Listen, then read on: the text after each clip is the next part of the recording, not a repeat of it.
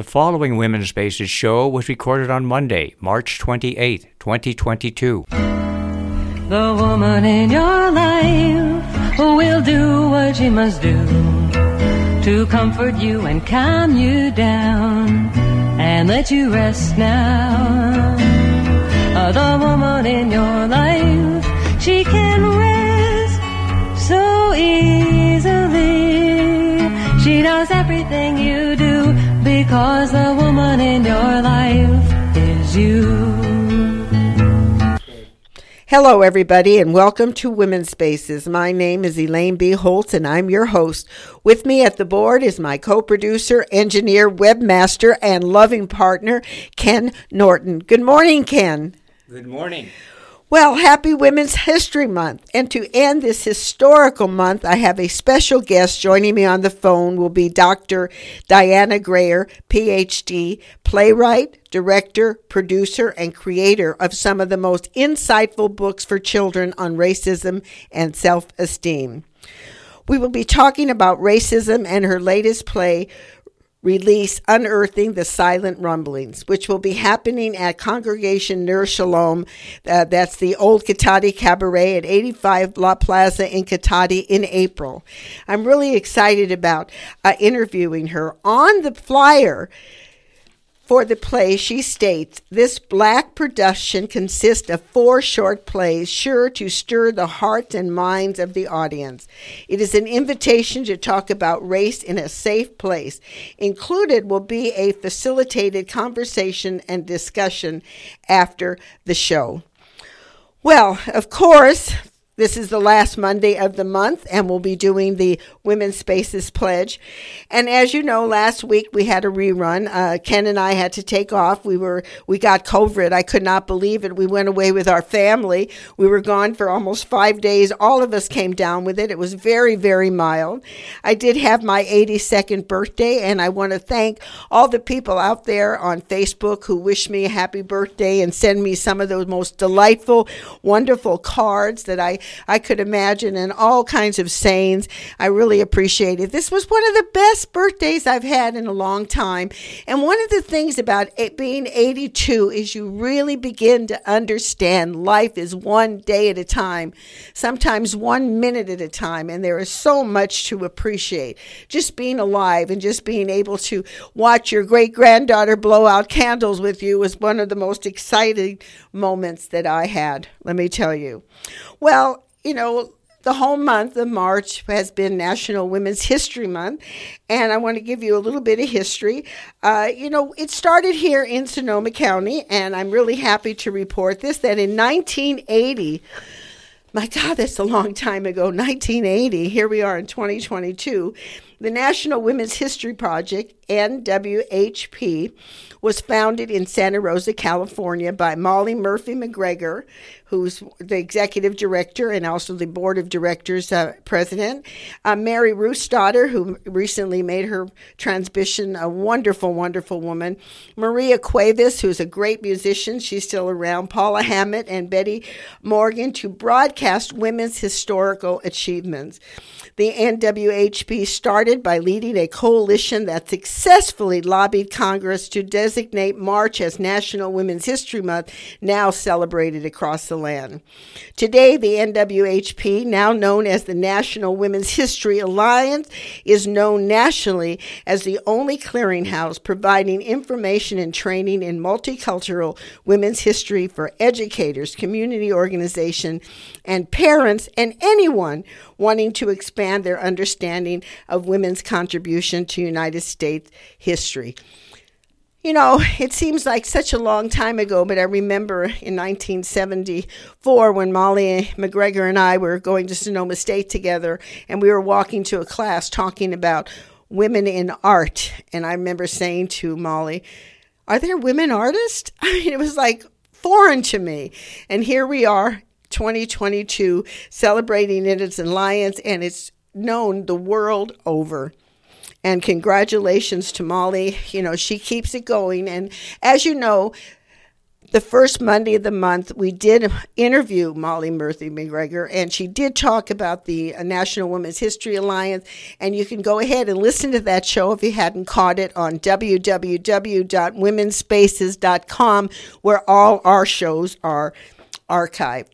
Well, as we do every Monday, we talk about our history is our strength, and I think this is really interesting. You know, here it is, March twenty-eighth.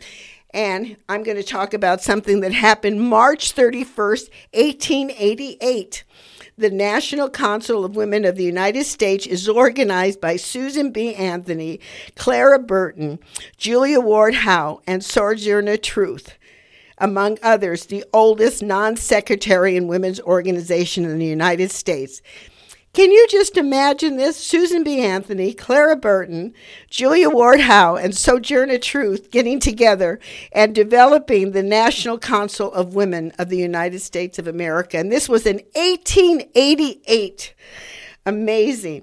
And then another another historic thing that happened on March thirty-first, this was seventeen seventy-six, almost one hundred years prior to when they started the National Council of Women of the United States. Abigail Adams writes to her husband, John, who is helping to frame the Declaration of Independence, and cautions, remember the ladies. Remember the ladies. And here we are, let's see, seventeen seventy-six, almost two hundred, maybe two hundred fifty years later, we still don't have an Equal Rights Amendment. It's amazing, isn't it? It really, really is.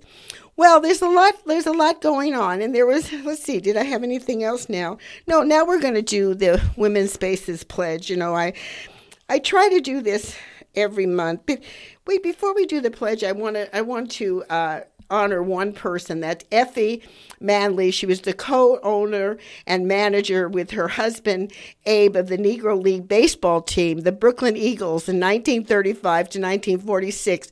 She supported integration with the N double A C P, worked hard to get Negro League players included in the Baseball Hall of Fame.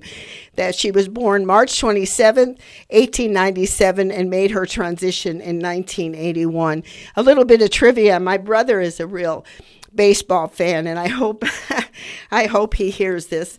Anyway, uh, we're going to do the pledge now. Uh, Ken, can you join me? You know, every sure, month, I'd like to. Every month we do the pledge at the end of the month, the last Monday of the month, and it's so interesting to think that I wrote this for my grandson.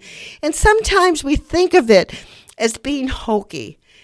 But when you really start getting into it and you understand, especially what we're going to be talking about with Doctor Grayer, we're going to talk about self-esteem and, and being able to stand up to power and to talk to power and to be able to express yourself, express your fears and your feelings about, say, racism or just being a woman. It's so important to have strong self-esteem. So just listen to the words. You know, first what I'm going to do, Ken, first is I'll just say it, and then you repeat after me, and then we'll do it together. Is that okay? Got it. And thank you so much. much for doing it with me, Ken. It's wonderful having Ken here in the studio with me. Thank you so much for doing this. Anyway, here we go, the Women's Spaces Pledge. We're going to do the one, two, three. One, two, three. My self-esteem. My self-esteem does not depend. Does not depend on anything. On anything outside of me. Outside of me. My self-esteem. My self-esteem. My self-esteem depends. Depends on my relationship. On my relationship with myself. With myself and my higher power. And my higher power. Doesn't that give you goosebumps? I mean, I just love it. My self-esteem does not depend on anything outside of me. My self-esteem depends on my relationship with myself and my higher power. And sometimes I throw with myself and the Creator, myself and the great mystery, myself and God, whatever you want to put in that area. So I'm going to say it one more time. My self-esteem does not depend on anything outside of me. My self-esteem depends on my relationship with myself and my higher power. And now I'm going to ask Jan- Ken, oh boy, I'll tell you, you know, just being out for a week really, really has its toll, folks. So let's go ahead. Let's say this together, Ken. One, two, three. My, my self-esteem does not depend on anything outside of me. My self-esteem depends on my relationship with myself and my higher power.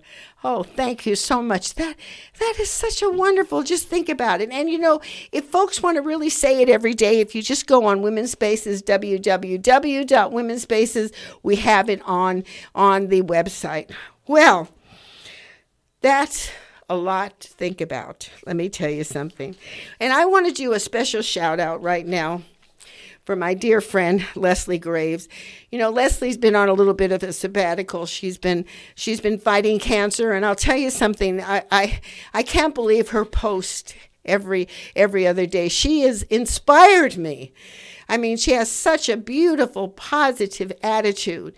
And she did so much work. You know, in twenty twenty, we were celebrating one hundred years since we, women received the vote.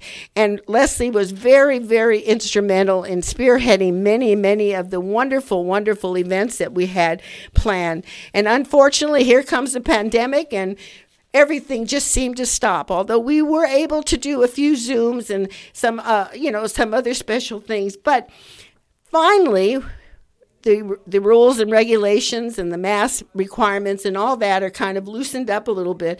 So it looks like the Sonoma County Historical Society was able to grant to Leslie uh, Leslie Graves the Jeanne Thurlow Miller Award. Uh, Jeanne Thurlow Miller uh, was an activist in our community, and Leslie Graves was honored for the work she has done on behalf of the Sonoma County twenty twenty Women's Suffrage Project.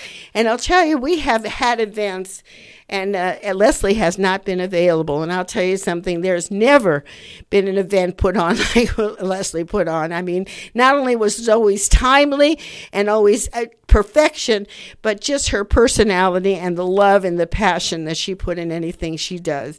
So congratulations, Leslie Graves. And we wish you a speedy, speedy recovery in hopes that soon you'll be out here at the plaza again putting on some of these wonderful events.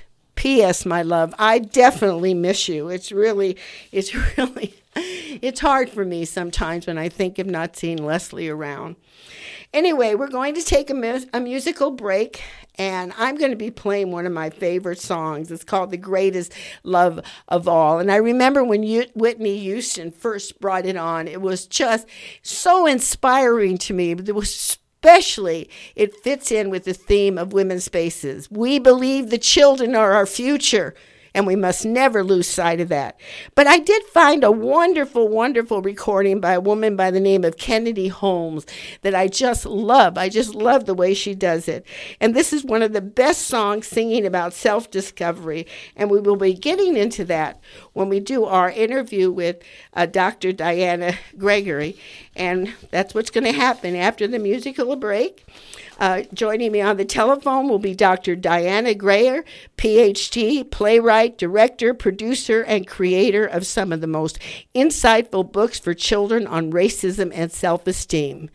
Stay tuned. I know this is going to be a great conversation. And now we're going to play The Greatest Love of All by Kennedy Holmes. I believe the children are our future. Teach them well and let them lead the way. Show them all the beauty they possess inside. Give them a sense of pride to make it easier. Let the children's laughter remind us how we used to be. Everybody's searching for a hero. People need someone to look up to. I never found anyone who fulfilled my needs. A lonely place to be, and so I learned to depend on me. I decided long ago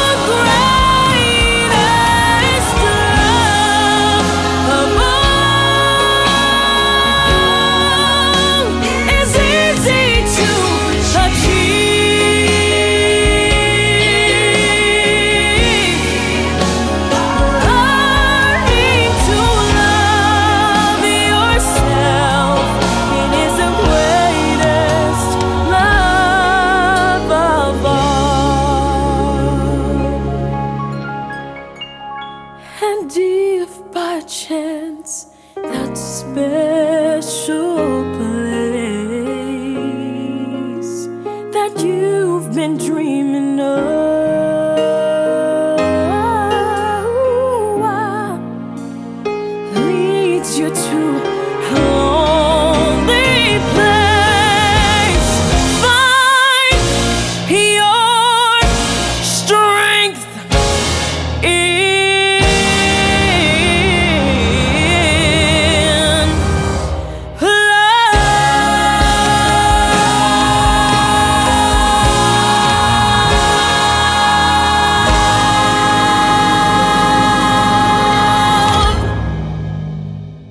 I love that song. I believe the children are the future. That's the whole theme of Women's Spaces. Well, for you just joining, uh, listening in, I want to remind my listeners that the opinions expressed here are not necessarily the opinions of the station, the board of its directors, its members, or Women's Spaces. Well, welcome back. You're listening to Sp- Women's Spaces, and I'm your host, Elaine B. Holtz.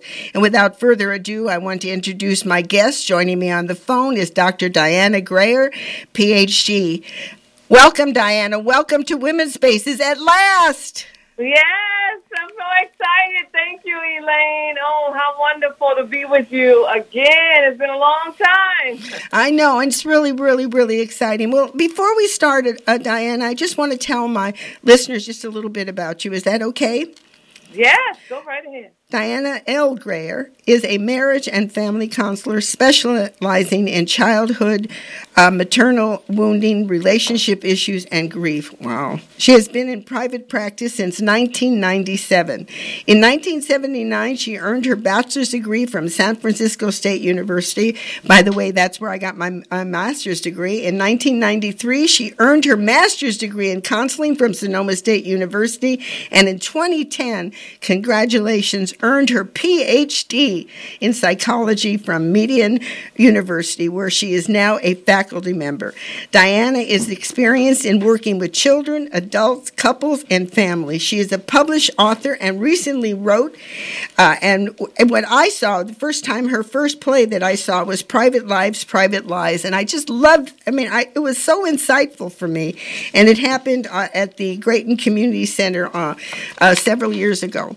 Well, welcome. Welcome, Dianna, and welcome to Women's Spaces. And I know that we're going to be talking about the, the, the new play that you're working on, and we'll get to that later. Let me just see if I get this. Uh, let me get the, the announcement here. Here, oh, I can't. What, what? What? Give us a little background on the play, uh, its name. Uh, the play that's coming up is uh, is our first Black production under our new theater company. And so it's under, it, the title is Release: Unearthing the Silent Rumblings. Wow. I mean, releasing the silent rumbling is is really interesting. Well, listen, Dianna, when we start, the first thing I like to do is, you know, here you are, a marriage and family counselor, and also here you earned a doctor's degree, which is just amazing. It's just amazing to me. So talk about what challenge did you, you face, and, and what was your inspiration to talk about this and focus on your beginning? I mean, what made you decide to go into this field? Wow. That's uh, that's a journey way back. Well, I started really when I was working at the group home, um, working with the kids, and they were really difficult, hard, you know, uh, residential treatment facility. And I realized instead of wanting to have to restrain the kids, I just feel like my talents were, I could do more with the kids to empower them and to help them. So That that experience made me motivated me to go back to school to get my master's. I feel like I needed to do more, and so I went to Sonoma State to get my master's, and that was a great program and great for me at the time. And then I earned my hours, um, but I felt like when I was a child, Elaine, that I saw in my family, you know, it was dysfunctional. They didn't know how to communicate. I didn't feel like I got the nurturance that I needed.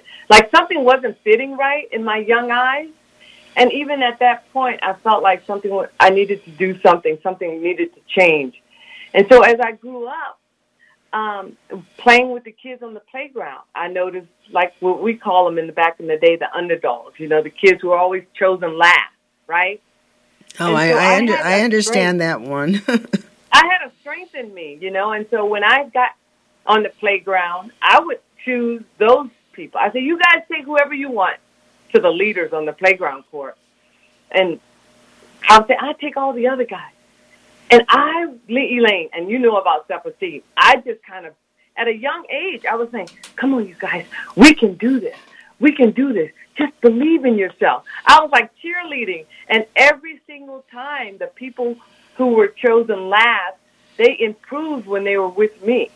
Of course. Start, I know. And we start winning. It's a, it's a mindset. Of course. So at an early of course. Age, I knew that I was on the right path, you know, that I needed to be where I was going to help people, to empower people. You, you know? know, it reminds me of when I went to Los Angeles City College, the last class that I had to take was public speaking. You know, and people don't mm. believe this about me. When I, I thought I was going to die before I had to get up in front of a class.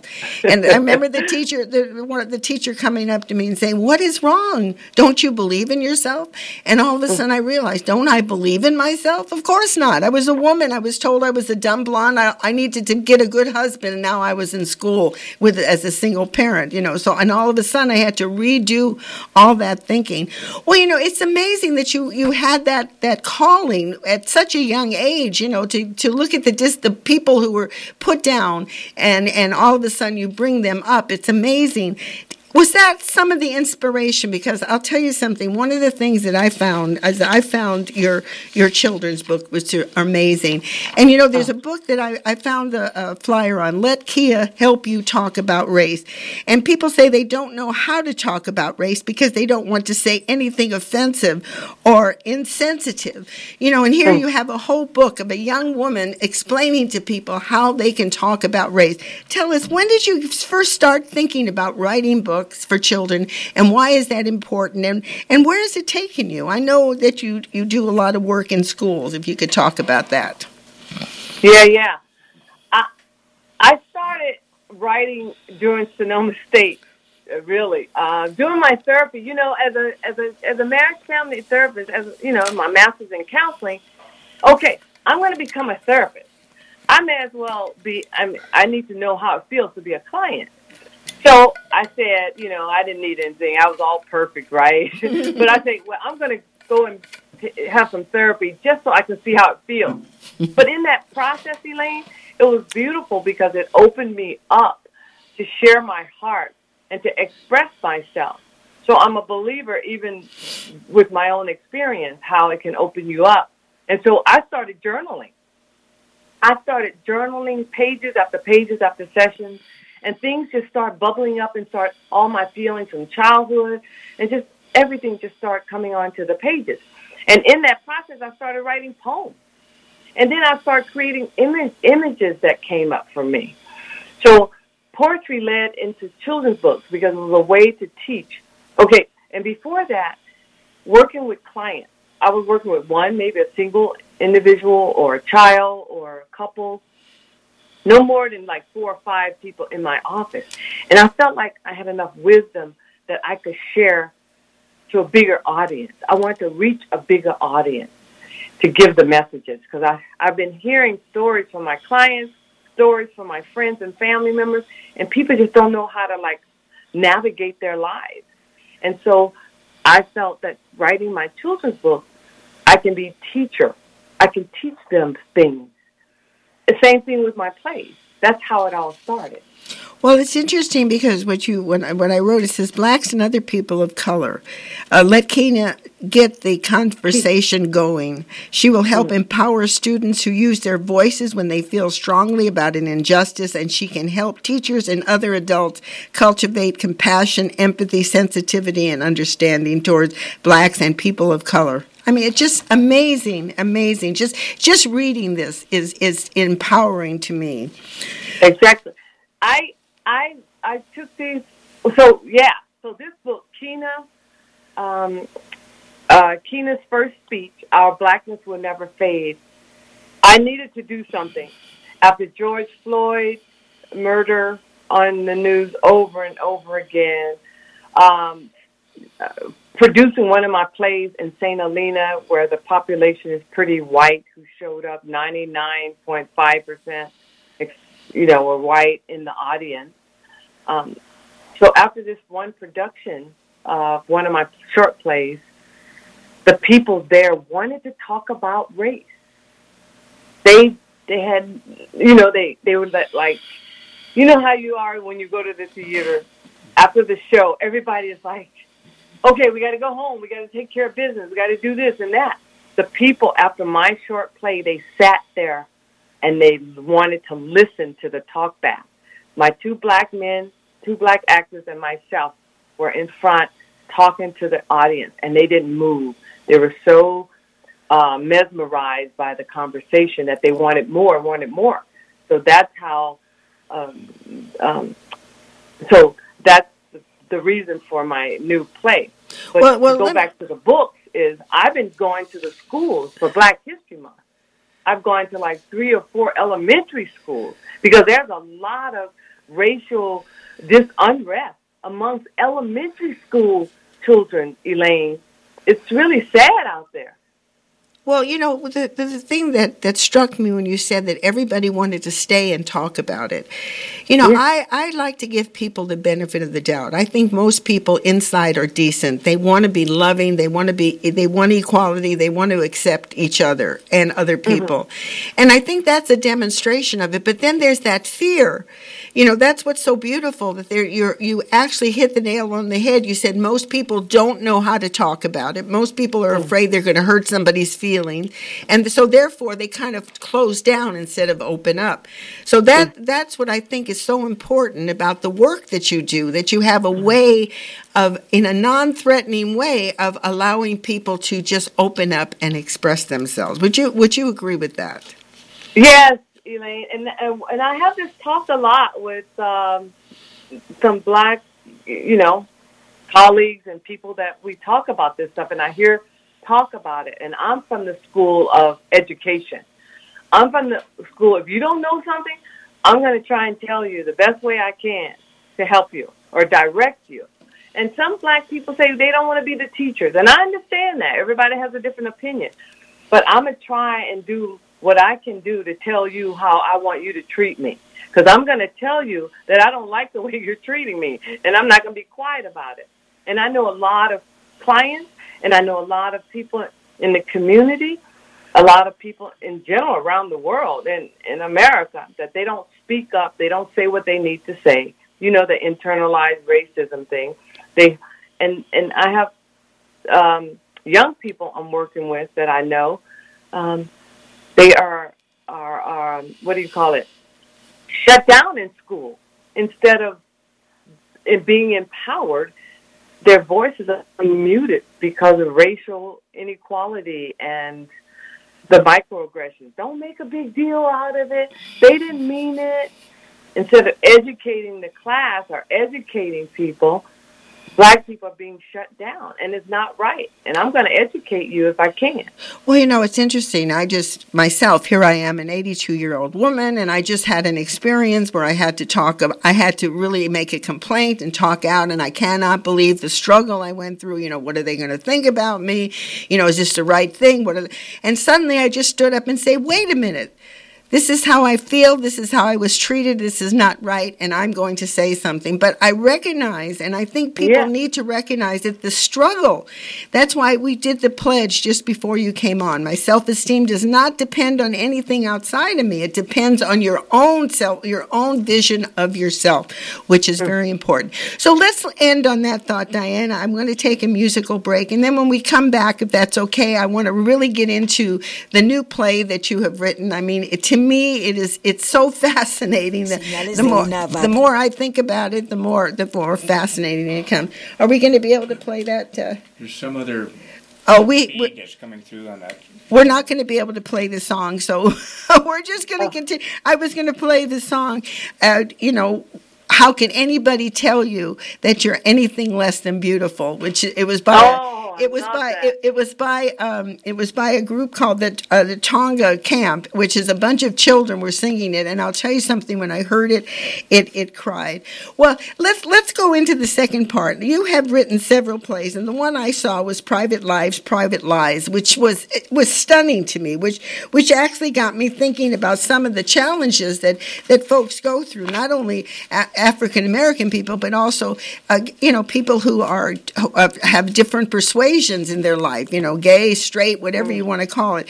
So, how did you come to the idea about this, and what made you what what what made you want to all of a sudden form this theater company? I mean, to write just to write a poem is enough, but to write a whole play and to get everybody together to me is just amazing. Yeah, let me just tell you about uh, Private Lives, Private Lies first, because I've done that production eight times. And the cast of nineteen. So that was a big deal. And we plan to do it again, of course, because of the, you know, we had to stop because of the pandemic. Now I'm getting back into uh, producing and directing. Um, so as a therapist, Elaine, I hear stories. I hear stories in my, I'm, I'm just a listener. I see things, I hear things.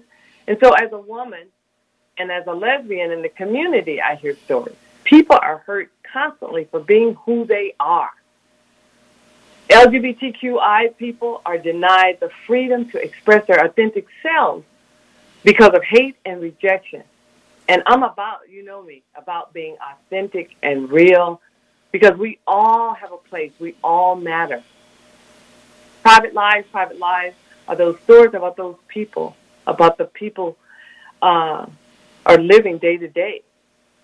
That they don't talk about. They don't know how to handle them. So I try and write stories to help people and to empower them. Um, so to teach them how to how do you respond to adversity. Like a woman on her wedding day. This is a true story, and I made it into a short play. On her wedding day, receiving a letter from her dad that he will not be attending her wedding. I mean, can you imagine? Because he, it was against his faith, against his religion. That was heartbreaking for this couple, and I'm trying to console them during this time. It's like a knife going through your heart on something so special. So how do you handle that on your wedding day? So I made that into a short play and, and allowed this young person to express her anger and to express her feelings around that and disappointment and saying, that's not how a father should be or a parent should be. Right? And then another one was about a lesbian couple having difficulty communicating. They had they just completely just the communication was off, sex was off, you know, that sexual intimacy, everything was just off. And I get that a lot with couples, right? So uh, so I offered tips to have better communication within couples. Well, right? And so there was another one with a, a gay couple, two men who were, um, one was an alcoholic. We had an intervention on stage. Now, who couldn't, who can't use the uh, benefit from knowing how to talk about somebody with an addiction? Well, you know, as you talk about as you talk about the play, and I'm looking at the next the next this this release, Unearthing the Silent Rumbling, they're all yeah. they're very, very controversial subjects, Dianna. You know, I mean, yeah. it, they're they're they're kind of uh, off the wall. Most people don't want to talk about this stuff. I mean, I, I just love the way you describe with Kia how she how she talks about the ins- you don't want to you don't want to say anything because of the insensitive. You want you don't want to hurt somebody's feelings, but at the same time, you are a black woman. You are a lesbian. What what what challenges do you meet? I mean, how do people respond, and how do you oh. handle it? Oh, oh! I mean, this play, uh, Elaine, uh, the eight productions we've done, everybody in the audience are affected. I mean, they are affected. They are crying. They, after the show or intermission, they come up to me, Dianna, I can relate to each one of those scenarios. Oh, definitely. Each one of those stories. That's a part of my life. And I'm sitting in the back. And listening in the dark, and people are crying, and people are sobbing. the intervention, the, the drug addiction, I mean, the alcoholism. Well, talk about, so, you know, that that's interesting that you said, here you are in the back. I mean, I just, I'm visualizing, here you write this piece of, of material, now it's on the stage, and there you are in the back. What are some of your feelings? I mean, you must be excited, you must be crying yourself. Oh, yes, I'm always crying. They see me crying in rehearsal, especially when they hit the mark. You know what I mean? It's like, these messages are so important. I want the audience to feel those messages. You're touching their hearts and souls and minds. And I'm always crying. I say, oh, you're bringing tears to my eyes. You know, in rehearsal, I'm crying. I say, that's it. That's it. That's what I want to feel. Because I'm very kinesthetic that way. If I can feel it, if I can be moved by it, I know it's going to translate to the audience. Um, and the messages are so important. Yes. I, I work with the human condition, Elaine. That's a part of the therapy. And it's really a calling. Just um, thinking about the theater company, I wasn't into that. I wasn't thinking about all of that. I did. I do all this on my own pretty much with the help of my wife uh, mostly. But there's a lot of work, you know, because I have to direct, produce, sell ads, do the prop, prompt, props, and everything else, and recruit and recruit and recruit actors. Because I'm getting actors from the community. But I had a Facebook admirer. And she said, Dianna, I'm coming. You know, she got a job here locally. And she said, Dianna, I'm here to help you. But I think you should get a fiscal sponsor. So that, because there's a lot of money out there for the work that you're doing. She really wanted to support me in it. And I say, I don't know. But I would say, I'm going to trust the process. She says, not hard. I'm going to be right there with you. Um, and I needed some help, and I wanted to see if, you know, any money had come around. But no money yet, but, you know, I'm just getting started. Well, you know. But it, I love I love the name of our theater company, though. Our Lives Matter Theater Company.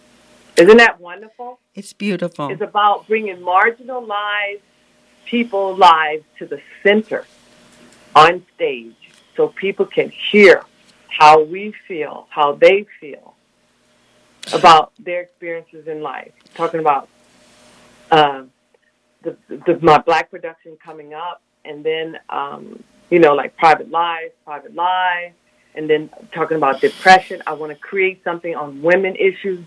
You know, I got all this stuff in my mind, but I need support. So I'm asking for support out there with this fiscal sponsorship, so hopefully I can get more Uh, responses from that. Well, but it's just, it's, you know, it's a powerful thing. We had a little bit of difficulty trying to bring this song on, but we're going to try again. We're going to take a musical break, and the song we're going to play is another one of my favorites.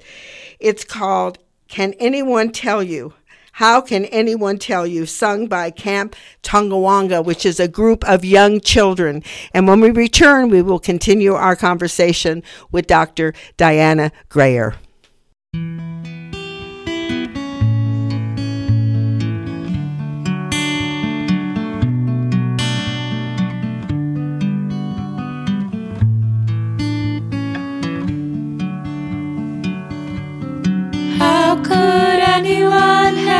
Tell you, you were anything less than beautiful. How could anyone ever tell you, you were less than whole? How could anyone fail to notice that your loving is a miracle? How deeply you're connected to my soul. Could anyone ever tell you you were anything less than beautiful? How could anyone ever tell you you were less than whole? How could anyone fail to notice that your loving is a miracle? How deeply you're connected to my soul.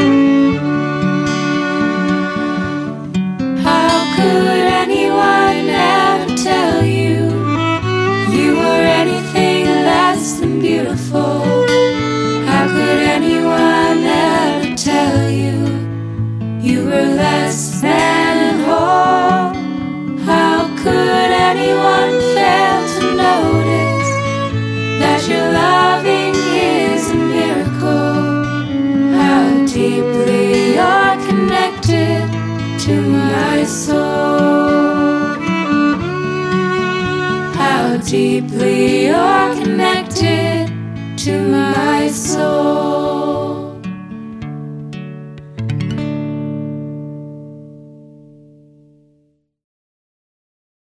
I find very interesting, you know, I was brought up in a Jewish uh, in a Jewish family, and I have to say, I have to say that there was a lot of racism. I mean, I can't deny it. I mean, it was it was fearful. You know, you be you more fear came up than anything else.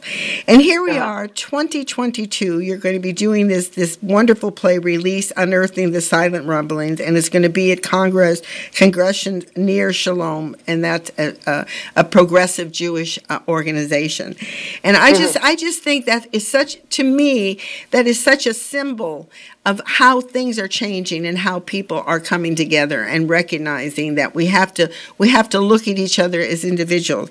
And one of the things that you say here, I want to read this on your flyer. Uh, and by the way, folks, just to let you know, when you go on w w w dot women spaces dot com, this flyer will be there with all the dates and all the information that you need to be able to contact Dianna and to be able to perhaps con- uh, contribute or make sure that you're able to attend. But this is what you wrote. This black, it's called Release: Unearthing the Silent Rumblings, and I'm I'm really curious of what those silent rumblings are. But this is what you write. This black production consists of four short plays, sure to steer the hearts and minds of the audience. It is an invitation to talk about race in a safe place. Included will be a facilitated conversation and discussion after the show. So talk about that. Talk about there are four parts to it and what you hope to accomplish with the conversations. Well, oh, there's a lot there. You just asked me. First of all, uh, you wanted to know about the silent rumbling. Right? Black right. people have been struggling for over, you know, hundreds and hundreds of years, generation after generation. And still, like you say, in twenty twenty-two, we still are dealing with so much racism and blatant racism. And so we, so the silent rumblings, I mean, the rumblings are that those feelings, those expressions that are not expressed, that are squelched. Um, people are angry. Black people are angry and upset. One of the situations is the comparison that I'm going to talk about in one of my plays about the uh, insurrection, how it was handled, and the Black Lives Matter movement, how it was handled. And so those kinds of things are, are, are just heartbreaking. And so I wanted to bring that out to the people. So I have these four short plays, Elaine, and they're, you know, I don't want to give too much away, but they're talking about the black experience, what black people are feeling and not speaking about. So I want to stir people up a little bit. I want them to hear the messages of how black people, especially me as a black woman, is feeling about what I'm seeing.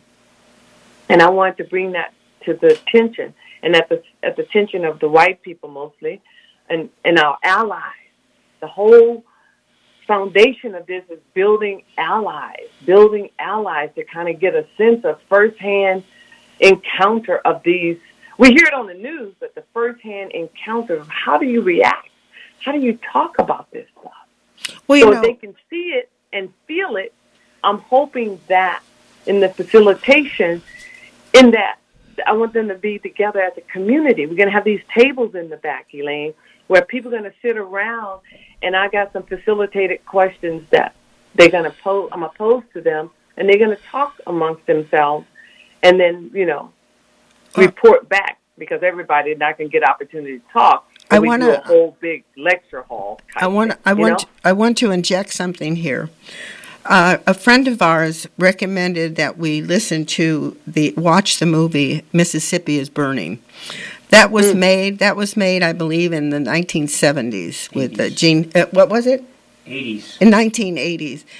And as I watched it, I mean, it was so hard to watch. It was so hard to watch, you know, because it was a, it was a docudrama of, of incidents that happened, especially with the three civil rights. Uh, one was a, a, a young black a man, a young Christian and a young Jewish man. And it was actually the Jewish mother who stood up and says, you know, got the F B I down there and all kinds of different things happening. But what was so stunning to me was over and over they kept saying, oh, they want the vote, they want the vote. And I suddenly realized not only is the vote important, but what a travesty it was that they even took, gave the voting uh, ways that the state could organize it rather than take it away from the federal. They took it away from the federal. In other words, the federal rule said this is what you have to do, and the states were not involved. And then all of a sudden the Supreme Court decided to give it back to the states, and now they're involved, and you see all the chaos that's going on right now with the voting rights and stuff like that. Mm. People, people need to recognize how important this play is and have to recognize if we want to go forward, we have to look at what we have done with the voting rights instead of going backwards. So I think that that's very important what you're saying about the discrimination and the anger. And the anger is righteous anger.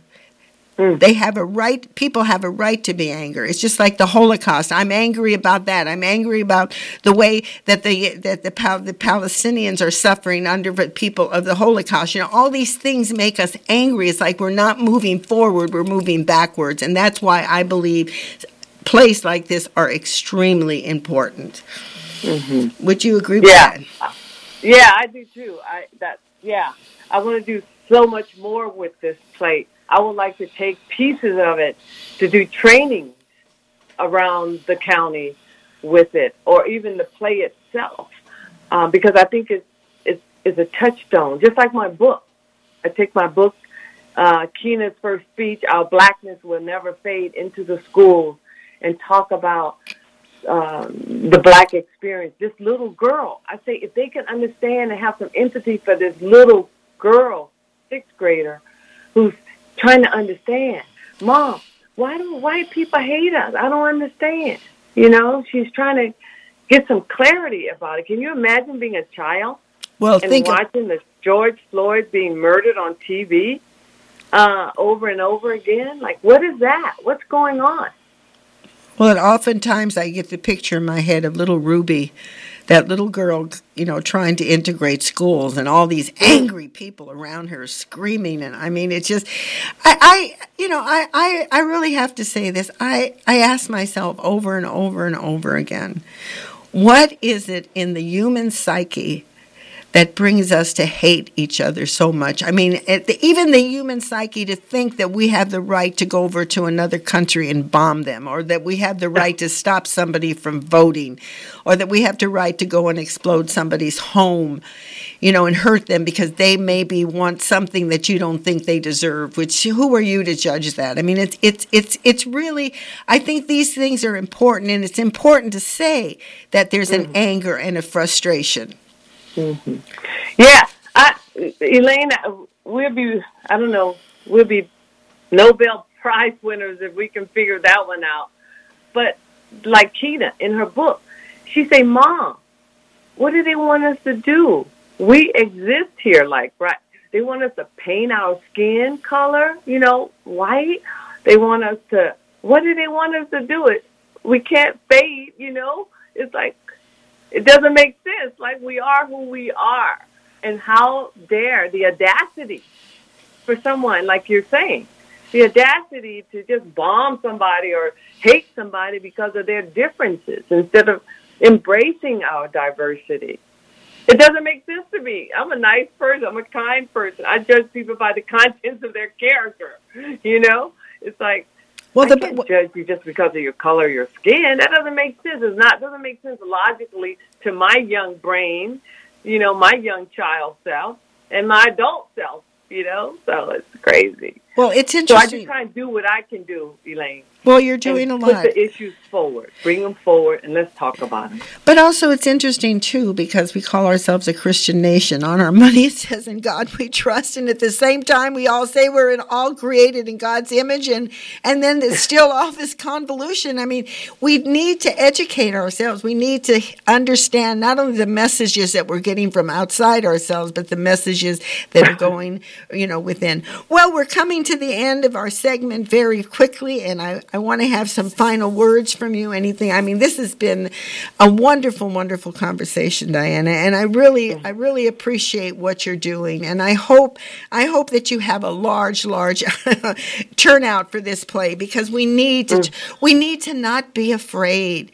You know, we need to not be afraid of each other. Mm. And, and, you know, familiarity, when you know somebody, when you sit down, you talk to them, you have a cup of coffee with them, you live across the street from them, you live in the same neighborhood, things change. You begin to realize mm. we're just, you know, and I, for myself, you know, I believe that as women, we must stand up for the future of our children, you know. And, you know, it's it's really interesting. I'm watching a thing called, uh, a play called, I can't remember it. It's on, uh, it's on Netflix right now. And uh, there, it, it's it's about, you know, royalty and all that other stuff. But it, what they did was is they, what, what, how do you, how do you pronounce that? Brighton says, how do we pronounce that play that we're listening to, Ken?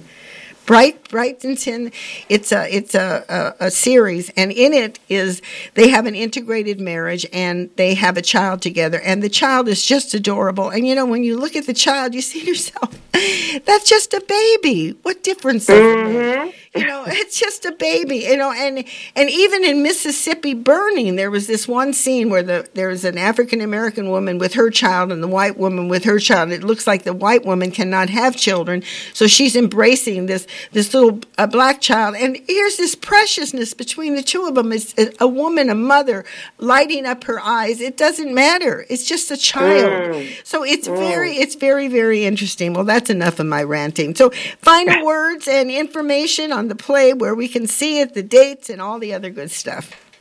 Okay, thank you, Elaine. Um, final words, allies, step up, allies, step up. Um. If you want to support the play, please come out. Um, if you want to support me, uh, I need volunteers, and we have some asks, but you can contact me for that.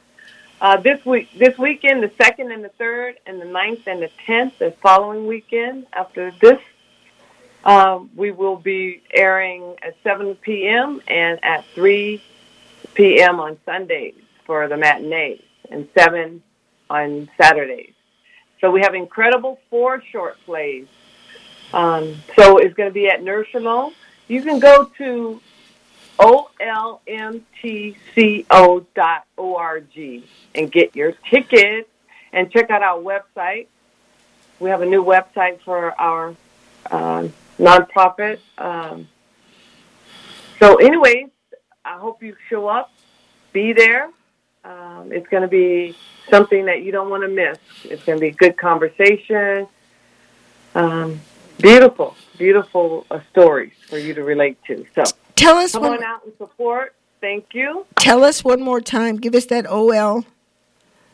Oh, Our Lives Matter Theater Company, but it's O L M T C O dot O R G. And that's where they can get the tickets. And what, where, how can they get a hold of you if they have any questions or anything that they'd like to know?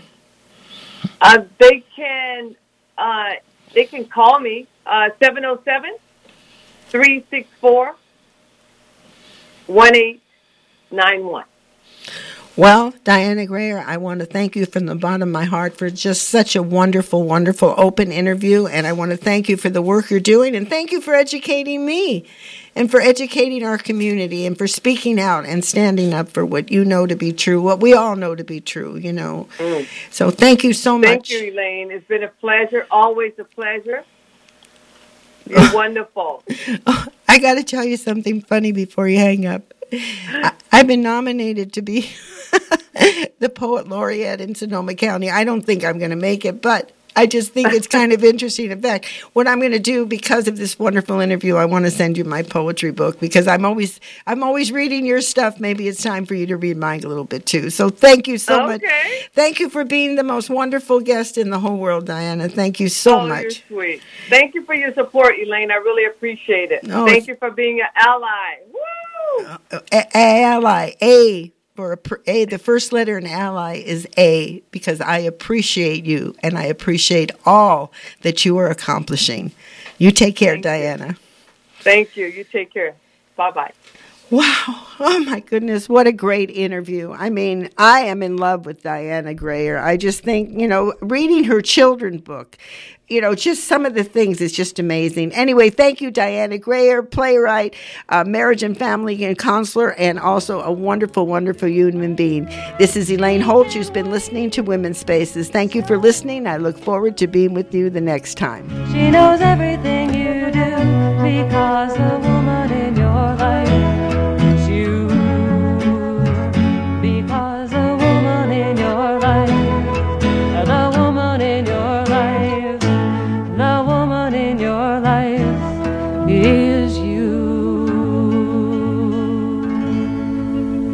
The previous Women's Spaces show was recorded on Monday, March twenty-eighth, twenty twenty-two.